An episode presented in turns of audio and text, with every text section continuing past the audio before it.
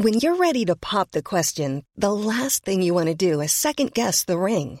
At Blue Nile dot com, you can design a one-of-a-kind ring with the ease and convenience of shopping online. Choose your diamond and setting. When you find the one, you'll get it delivered right to your door. Go to Blue Nile dot com and use promo code LISTEN to get fifty dollars off your purchase of five hundred dollars or more. That's code LISTEN at Blue Nile dot com for fifty dollars off your purchase.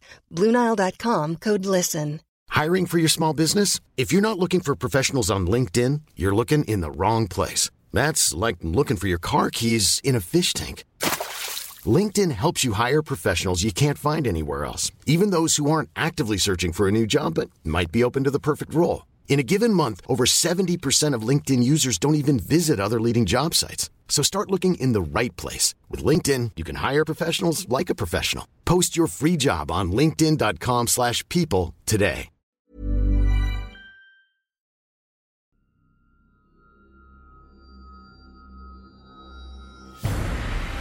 When I was a kid, my dad was a cop, and we spent five seasons of Loose Units, the podcast, talking through his cases, but the unexplained and the paranormal kept rearing their heads. So this season, we're going to take a look at hauntings, ghost stories, and the crimes behind them, because the story doesn't end when the killing is done.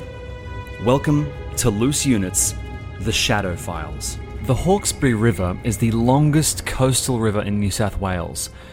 It's inspired a generation of artists, it's an incredible place to visit, and it's the subject of this week's episode of The Shadow Files. Because in the early hours of August eleventh, nineteen ninety-four, a fisherman found something there that changed the history of crime in Australia.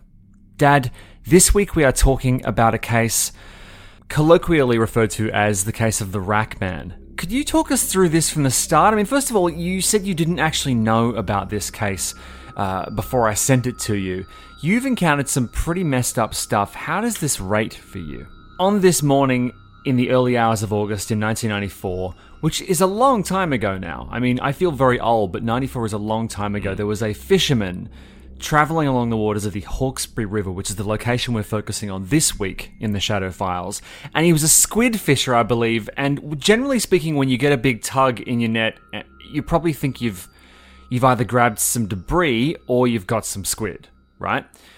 Hmm. I'm glad you said tug in your net and not tugging in your net. Great. It's always good to get these jokes out of the way first yeah, yeah. before we plough into the dark stuff. So what what did he find on that morning back in nineteen ninety-four? Okay, well, Paul, look, squids generally are fairly small, aren't they?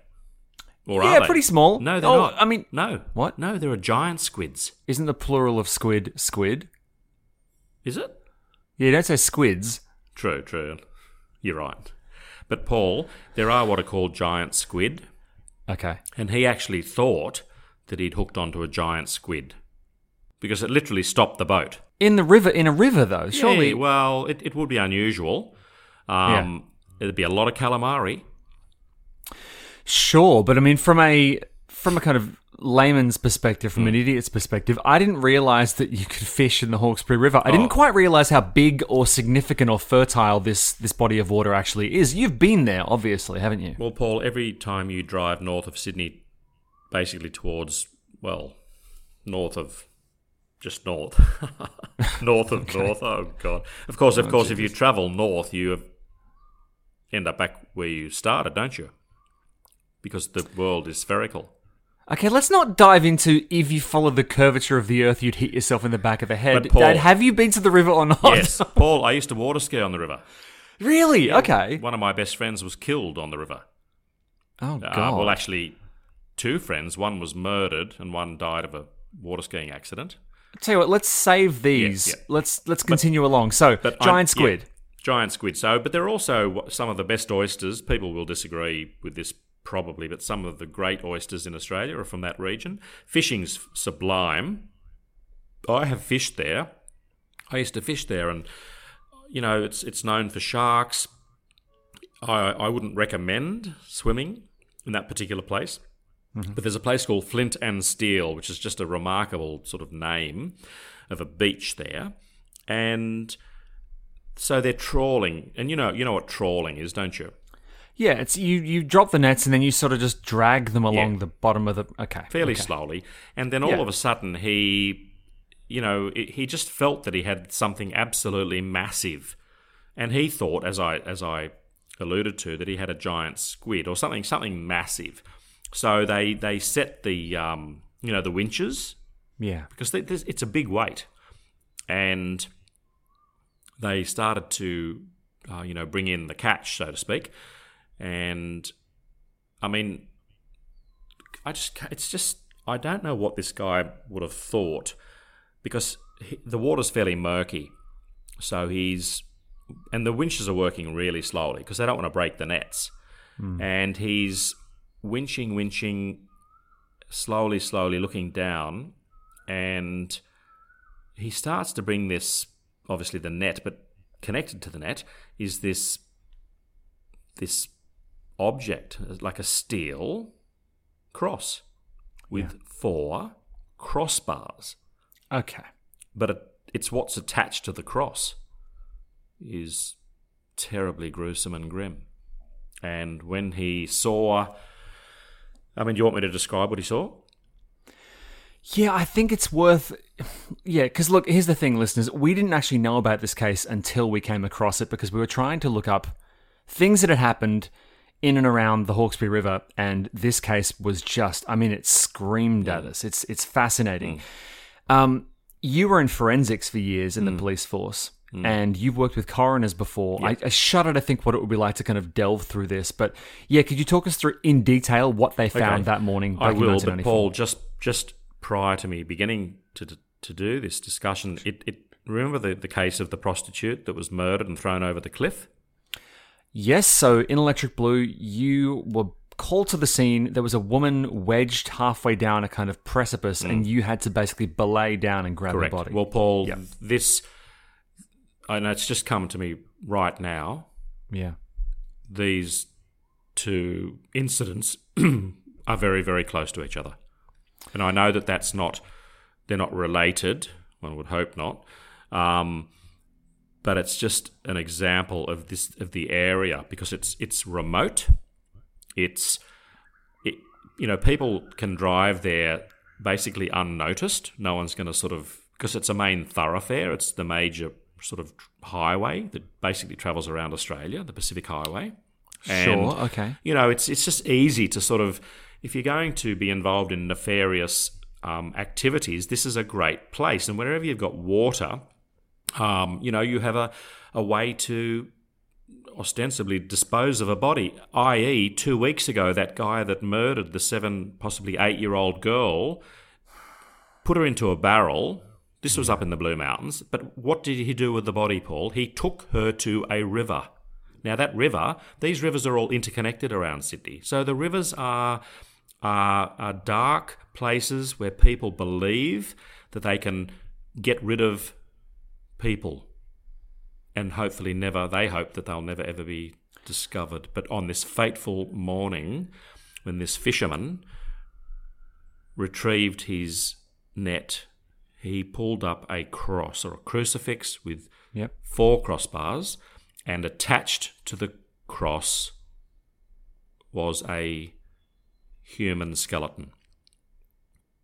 And it had been meticulously tied, lashed yeah. to the post. It's so...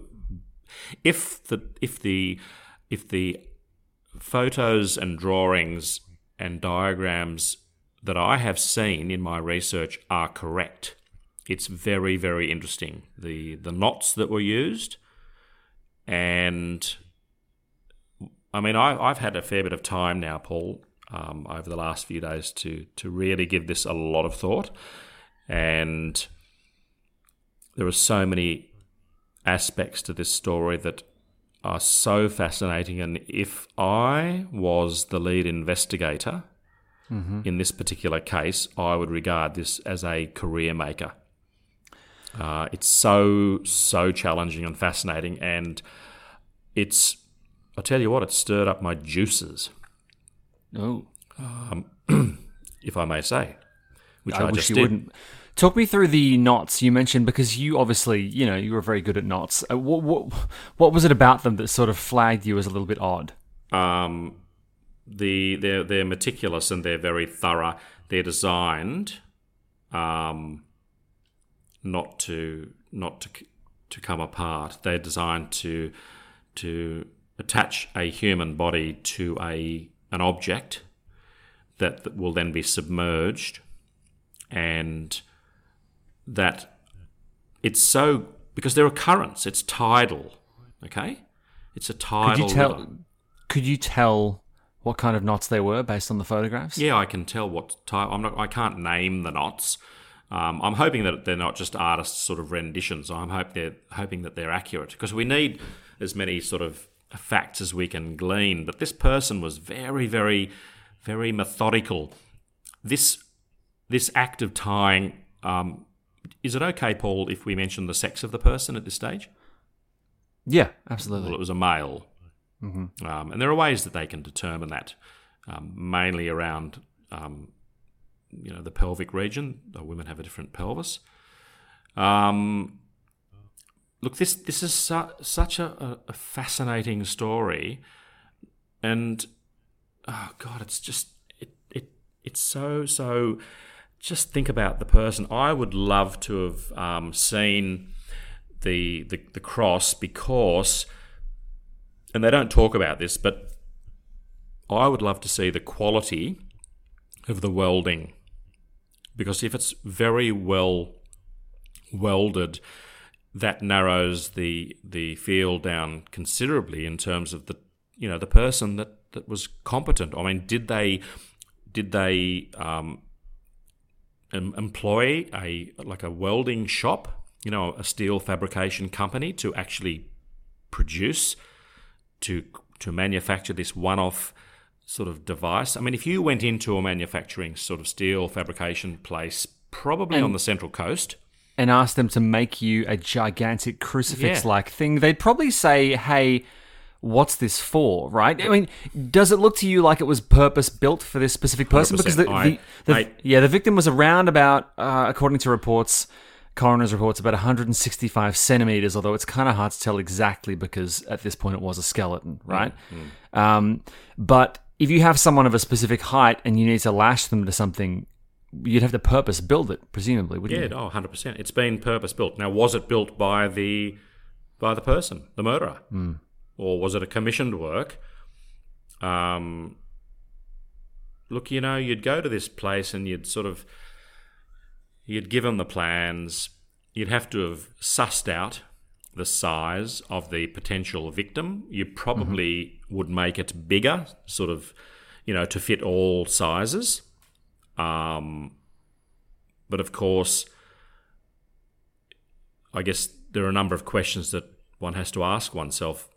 One of the questions that I ask myself is, was the person murdered? Now, they already know from post-mortem um, results that the person sustained massive blows to the the, the head, the, the skull. Um, determining whether that was the cause of death, you know, they may have been lashed to the crucifix, they may have been bashed, but they may have been conscious as the cross was lowered or thrown or tipped overboard from a boat. The, I mean, I think it's a given that it was ultimately sort of the final stages of this being put into a river was done from a, a vessel of some type. It's very, very bizarre and crazy to think that, you know, person or persons would have carried this object out into the water. However, Probably, go on. This does then open up a Pandora's box, Paul, in relation to a satanic ritual. Yeah, now there was a lot of kind of hysteria in the nineties, eighties and nineties around satanic stuff. It's, it felt like a bit of a moral panic, uh, more than, I mean, I don't seem to recall there being much legitimacy around this stuff being an actual ritual. I feel like if this was an actual ritual, it probably would have been a more traditional cross and not something that had those extra, you know, kind of beams. Um, I mean, that's just my mm. opinion, because it feels to me, look, it's being called a cross. Really, it feels more like a steel frame, because mm. when they found it, um, just northwest of Sydney, and I'm reading this from a dispatch about four or five years old. That morning, as they lifted a net, they discovered it was caught on a rope anchored by a steel frame. As they struggled to lift the net, they discovered something more troubling than dumped wreckage. The boat's captain, Mark Peterson, recalled to press at the time, "As I pulled it in, I saw there were plastic bags tied to it, and then I saw a bone sticking out of the bags. A body wrapped in plastic was tied to a steel-framed crucifix. Wires and ropes around the torso, wrists and neck bound the remains to the cross."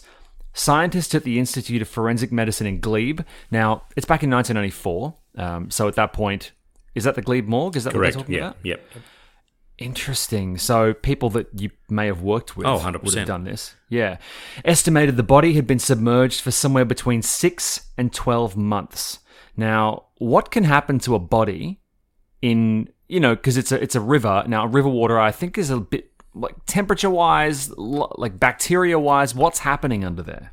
Well, as I said, it, it, it is tidal, Paul, which right. means it has access to the to the ocean, that is, salt water, and the water at that point would be relatively salty, but also slightly brackish. So it, it would have a you know a combination of fresh water coming down from, um, you know, the Blue Mountains, mm-hmm. and the fact that parts or the whole body was wrapped in plastic is really, really important because that would, I mean, I, I would have to be at the scene and see all the photographs. We would need to determine whether or not any creatures at all gained access to the, the human flesh. Uh, and then, you know, you can imagine being a, a small fish, if you can, uh, and coming across basically a feast that would last you for a long time. Yeah, it's not exactly got that kind of Pixar family-friendly flavour, but yes, I understand. So, um, but I have worked with numerous, mm. and I mean countless, uh, we used to call them floaters. Uh, some people, if they find a turd in the ocean, they call that a floater. Uh, but we used to call people that had been out in the ocean... Um, remember there used to be a lot of bodies, I don't know whether, I, I'm sure I've discussed this with you, Paul, that there were quite a few people that they believed, like we could just never, ever identify some of these people. And you'd get these people at the morgue, generally on Wednesdays I used to go there because I used to volunteer to, that was sort of one of the high points of my career in fingerprints. I used to volunteer to try and identify unidentifiable humans. Yes. And we would have tattooed people, and I'm not sort of generalising because I know that a lot of people have got tattoos today and it's pretty cool and, you know, but, but but back in the eighties, tattoos were generally regarded as belonging to certain groups within society, that is, and I'm generalising, but hey, it's true, sailors, bikies, um, you know, people on, on the, the fringes, aside from... of course, sailors. Um, but if you, and you know, if you came across a, a body with numerous tattoos, there was an assumption, and a pretty good one, that the person may have a criminal record. But time after time at the at the morgue at Glebe, I would be identifying people that had been in the water for a long time, and you'd think, hang on, they have to be known, but they were unknown. And the theory was that these were people thrown off uh, boats, uh, you know, ships. International ships, because there's a lot of sort of nefarious gambling, et cetera, and how to deal with someone on a ship, you just toss them overboard. So I'm very familiar. So, you know, if the skin, the epidermis, um, which there probably wasn't much left, it had become sort of like jelly. Um, not the best analogy, but that's kind of very, very difficult to get a fingerprint. Um, and then, of course, you've got teeth, et cetera. And... you know, the D N A if you've got skin, but I, I, it's possible if the bags tore open that sea creatures, you know, mollusks and particularly crabs, they'd all just come in and devour and they just go hard and eventually they'd make their way inside the body by going down. Well, one way they, they did it because I've been involved in postmortems where they actually slice the person open and you've got sea creatures inside the body. Yeah. Having a having a party. Gross. Going, okay, but going hard. But um, so look, in terms of that, the, they're saying six to twelve months. That's an awful long time. Think about, um, everyone, if you spend an hour in a bath, have a look at your skin. It's pretty fucking wrinkly, isn't it? So imagine sort of being in the water for, say, twenty-four hours, a week, a month, a year. You're pretty fucked. So, yeah, there's not a lot to go on. If you thought the only way to get a more defined jawline with natural-looking results was through surgery, think again. Juvederm Volux X C is a non-surgical injectable gel filler that improves moderate to severe loss of jawline definition and can help you achieve natural-looking results with little downtime. Even better, this improved definition lasts up to one year with optimal treatment. No maintenance required. Improve jawline definition for a smooth, sculpted look with Juvederm Volux X C. For important safety information and to find a licensed specialist, visit Juvederm dot com. That's J U V E D E R M dot com. Not for people with severe allergic reactions, allergies to lidocaine, or the proteins used in Juvederm. Common side effects include injection site redness, swelling, pain, tenderness, firmness, lumps, bumps, bruising, discoloration, or itching. There's a risk of unintentional injection into a blood vessel, which can cause vision abnormalities, blindness, stroke, temporary scabs, or scarring. Talk to a licensed specialist to find out if it's right for you. Hiring for your small business? If you're not looking for professionals on LinkedIn, you're looking in the wrong place. That's like looking for your car keys in a fish tank. LinkedIn helps you hire professionals you can't find anywhere else, even those who aren't actively searching for a new job but might be open to the perfect role. In a given month, over seventy percent of LinkedIn users don't even visit other leading job sites. So start looking in the right place. With LinkedIn, you can hire professionals like a professional. Post your free job on linkedin dot com slash people today. Millions of people have lost weight with personalized plans from Noom, like Evan, who can't stand salads and still lost fifty pounds. Salads generally for most people are the easy button, right? For me, that wasn't an option. I never really was a salad guy. That's just not who I am. But Noom worked for me. Get your personalized plan today at Noom dot com. Real Noom user compensated to provide their story. In four weeks, the typical Noom user can expect to lose one to two pounds per week. Individual results may vary.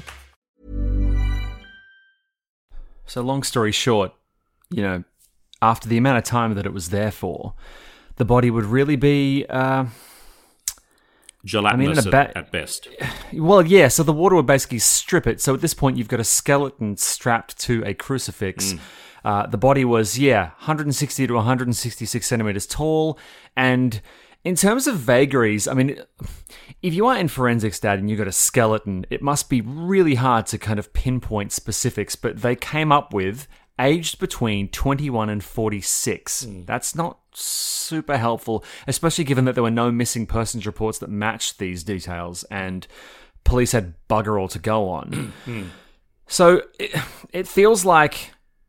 Because I've seen a facial reconstruction of the person. Um, we've got a list here of what they had on them at the time. Mm, um, mm. The person, we know it was a man. He had nothing on him except for a packet of cigarettes and a lighter. His clothing um, was, according to this, unmarked and mass-produced. An Everything Australia polo shirt and no sweat track pants, both size medium. And I think back in ninety-four, there wasn't really much D N A testing, was there? No, no. But Paul, here's something about the, the cigarette packet. Yes. Um... If you're a murderer and you're really, really switched on, assuming it's a murder, um, why not just put a packet of cigarettes and a cigarette lighter on the person just to to throw off the scent? Really? Why not? So immediately everyone thinks, oh, he's a smoker. No, he might not be. Right. See? Tiny things like that might appear to be silly, irrelevant, um, sort of not... with much substance, but they're the sort of things, if I was going to commit the perfect crime, mm-hmm. you can do lots and lots of things um, to throw people off the scent. Okay? okay so okay. I think that's good. But also, look, Paul, I think we need to just have a, a little bit of thought about the crucifix. I've done a bit of research on crucifixes. Uh, the listeners might be interested to know that there are there are so many combinations of crucifixes. It's actually mind-blowing. And I have found three crucifixes that are not dissimilar. Now, one of them is called the Cross of Lorraine. and it's got one vertical and two horizontal horizontal bars, which is quite interesting. But then you go to one that's really, really, oh God, this is so freaky, Paul. It's got three crossbars. Are you ready for this? It's called the Cross of Salem. How's that? And let me just look. They use that. They use that in Salem to tie witches down. But the weird thing and the slightly creepy thing is that it's also called the Pontifical Cross because it's carried before the Pope. I I can see and, it. Yep. And it's okay. Incredible. And then there's the Maronite Cross, which has got... I mean, it's not unreasonable to think, Paul, and we all know that truth is stranger than fiction, so you can throw anything into the mix in our podcast mm-hmm. because we know with true crime that things you can't imagine do happen. So what what's to say that there wasn't a a and, and still is and, and who knows, even today there could be, you know, satanic groups and they had a ritual down on the beach and then they carried the person tied to this object out into the water and they fuck mate, anything's possible. Okay, so if there's evidence suggesting that the crucifix was actually custom built for this guy because it kind of matched his dimensions or whatever, right? Then, I mean, what else do we know? Because I know there was a reward uh, offered for information on him, but no one ever came forward. Mm. And, I mean, what happens next? Okay, well, right? What, yeah. Look, Paul, um, they know that the guy, they've identified the guy, haven't they? They've only just identified yes. the guy. Yep. And he was he was so, a, a professional gambler, and he had withdrawn around about three and a half thousand dollars cash, which is that's not a huge amount of money. Um, his his wife, he lived in Newtown. His wife actually reported him missing to the police. She waited a little while because she said that it wasn't out of character for him to be, you know, sort of out of contact for twenty-four, forty-eight hours. He, she knew that he was driving north out of Sydney, which takes him right to that area, within minutes of that area. He was travelling to Queensland to, you know, to gamble. And, but that's not, that's not, kind of nah that's not if he left Sydney, there's no way that he would have just met up with someone. Then they would had to have killed the person, constructed the cross or the, the the metal framework, or had they done that prior to. But whichever way you look at this particular sort of story we're dealing with, it is premeditated.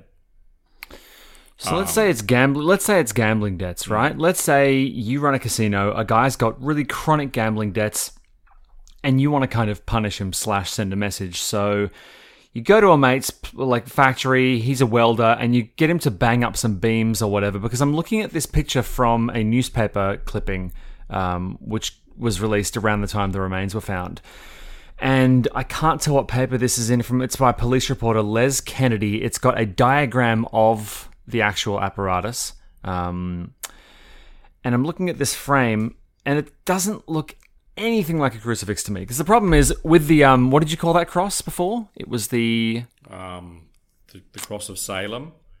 Yeah, the Cross of Salem has three beams, yep. right? Yep. And the middle one is larger, which means it actually bears a resemblance to a crucifix. This is a long beam with four welded steel bars kind of down the central rod at intervals, mm. so that so that the man's ankles, knees, elbows, and neck can be fastened to it. This looks like someone who wanted to, I would say, get rid of a body. Um, if it, if it was dumped where it was found, it's in about seven meters That's uh, deep. Of water. That's, that's more than twenty feet. Uh, that was not meant to be found. That was not... No. So it's clearly not been put there to kind of, you know, send a message to, to errant debt owers or anything. Mm. Um, but also it doesn't seem to have the kind of visual flair of someone trying to do something satanic, because every time I hear about a satanic killing, it's very showy. This feels practical to me. Mm. Paul, I would I come back to the engineering aspect of this particular story. I would like to know a whether it's a stainless steel, uh, mm-hmm. constru- of you know of stainless steel construction, or is it mild steel? Mild steel will will just completely ultimately rust away. Stainless steel, it'll take a hell of a long time. But if you are welding stainless steel, it requires a very high degree of expertise. It's not your your your amateur guy that goes down to the local hardware store, hires or buys a welding sort of you know machine and just starts welding stainless steel. That's stainless steel welding is is very very um, technically challenging. I would love to see.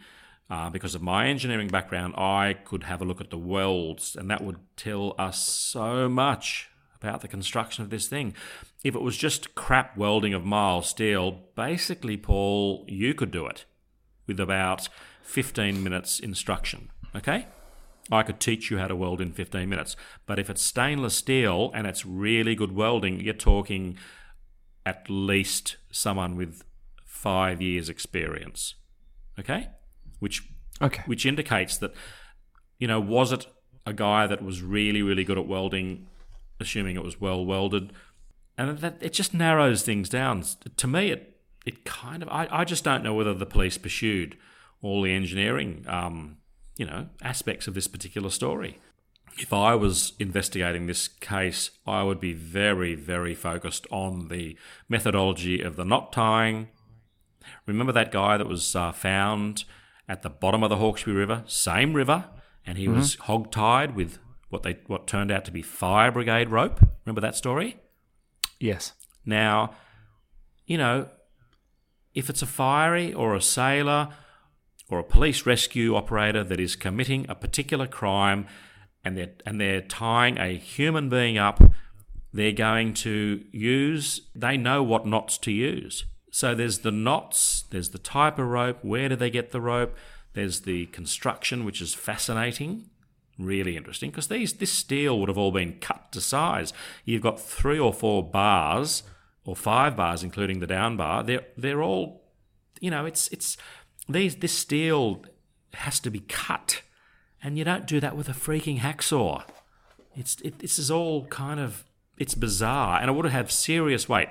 So. So, in my opinion, it's not a one-man job.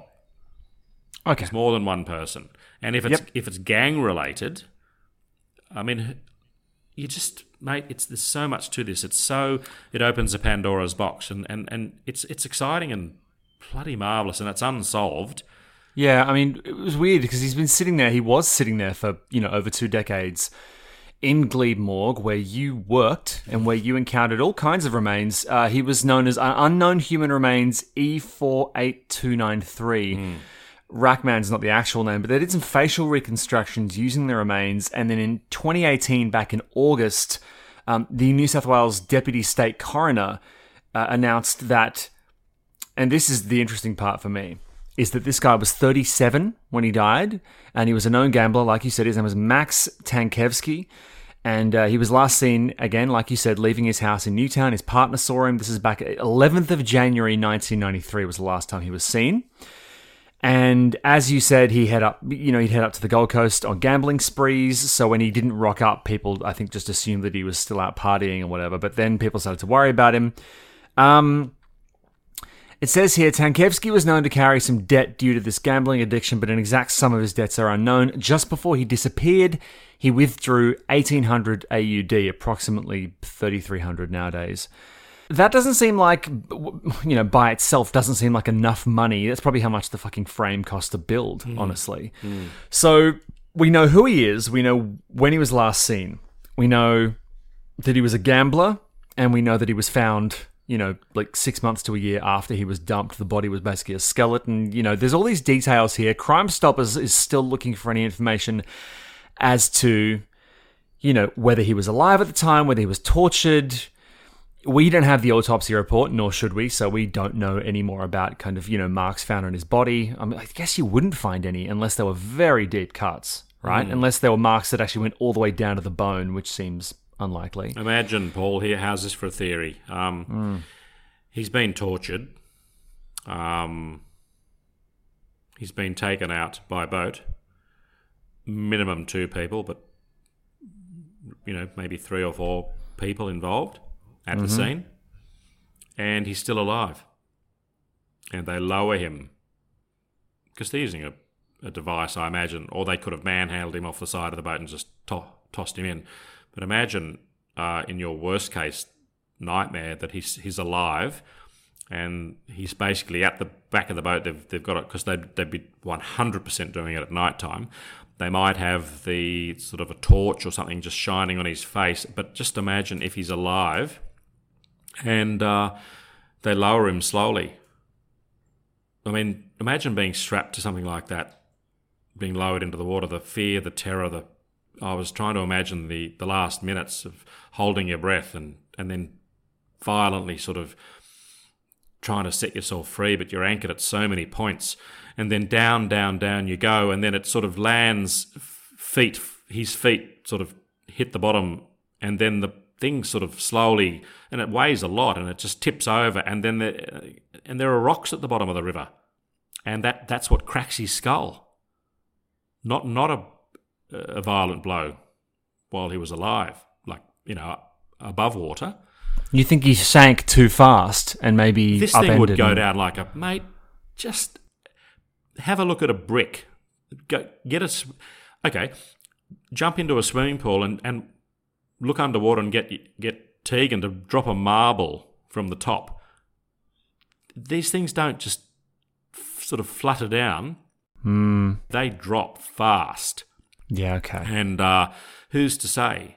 You know, that's conjecture that he sustained a wound. They, they know there is a, you know, a, a massive wound to the skull, but that, you know, what's to say my theory is not right? That he was, he. I mean, if they're torturing someone, um, look, see, there are so many ways you can get rid of a person. To me, this seems so over the top. Yes, it certainly does. I would like to think in a, not a perverse way, but in a, you know, taking into consideration, as all the listeners listening will be thinking their own theories, and I'm sure, you know, I'd love to hear some, some of your theories. Um, my feeling based on all the information, I I don't think it's satanic. I think it's a, um, I think the guy was was... murdered by drowning. And I think the people that did it, they'd thought long and hard about this, and they thought, how can we ab- absolutely do something so terrible and sadistic?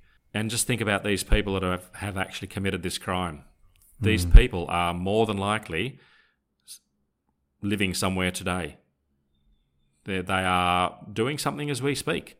Maybe listening to the show. Yeah, maybe listening to the show. They may be having a coffee. They could be...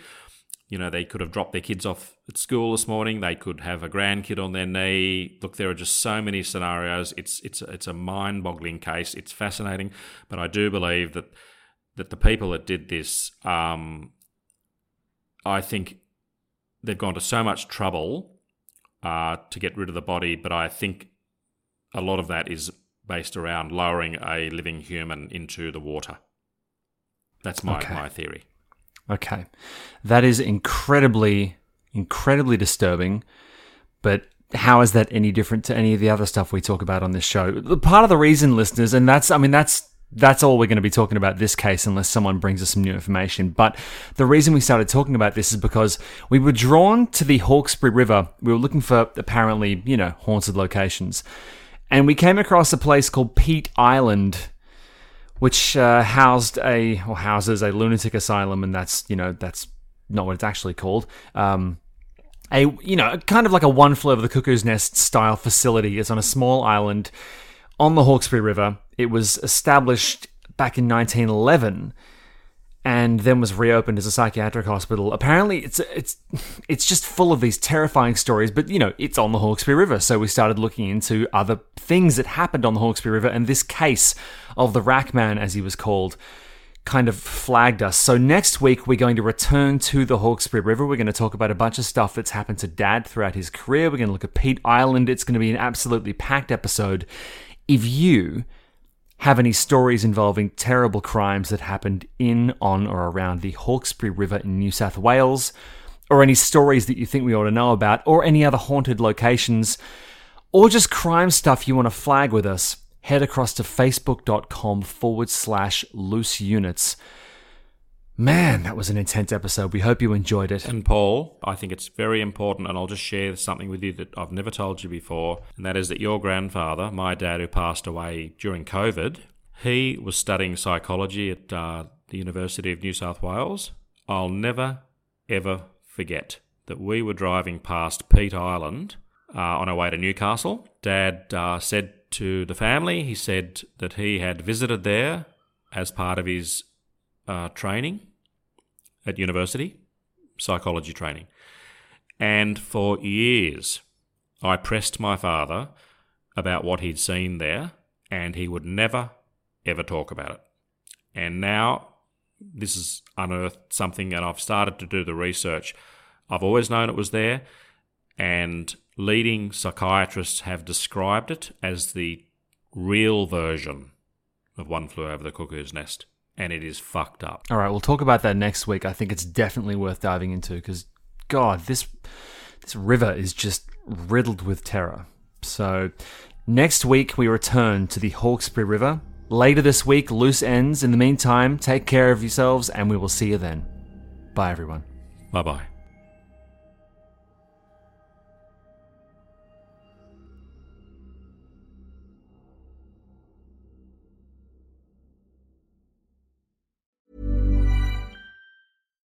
Here's a cool fact. A crocodile can't stick out its tongue. Another cool fact, you can get short-term health insurance for a month or just under a year in some states. UnitedHealthcare short-term insurance plans are designed for people who are between jobs, coming off their parents' plan, or turning a side hustle into a full-time gig. Underwritten by Golden Rule Insurance Company, they offer flexible, budget-friendly coverage with access to a nationwide network of doctors and hospitals. Get more cool facts about UnitedHealthcare short-term plans at U H one dot com. Normally, being a little extra can be a bit much, but when it comes to healthcare, it pays to be extra. And UnitedHealthcare makes it easy with Health Protector Guard fixed indemnity insurance plans. Underwritten by Golden Rule Insurance Company, they supplement your primary plan, helping you manage out-of-pocket costs without the usual requirements and restrictions like deductibles and enrollment periods. So when it comes to covering your medical bills, you can feel good about being a little extra. Visit U H one dot com to find the Health Protector Guard plan for you. Even when we're on a budget, we still deserve nice things. Quince is a place to scoop up stunning high-end goods for fifty to eighty percent less than similar brands. They have buttery soft cashmere sweaters starting at fifty dollars, luxurious Italian leather bags, and so much more. Plus, Quince only works with factories that use safe, ethical, and responsible manufacturing. Get the high-end goods you'll love without the high price tag with Quince. Go to quince dot com slash style for free shipping and three sixty-five day returns.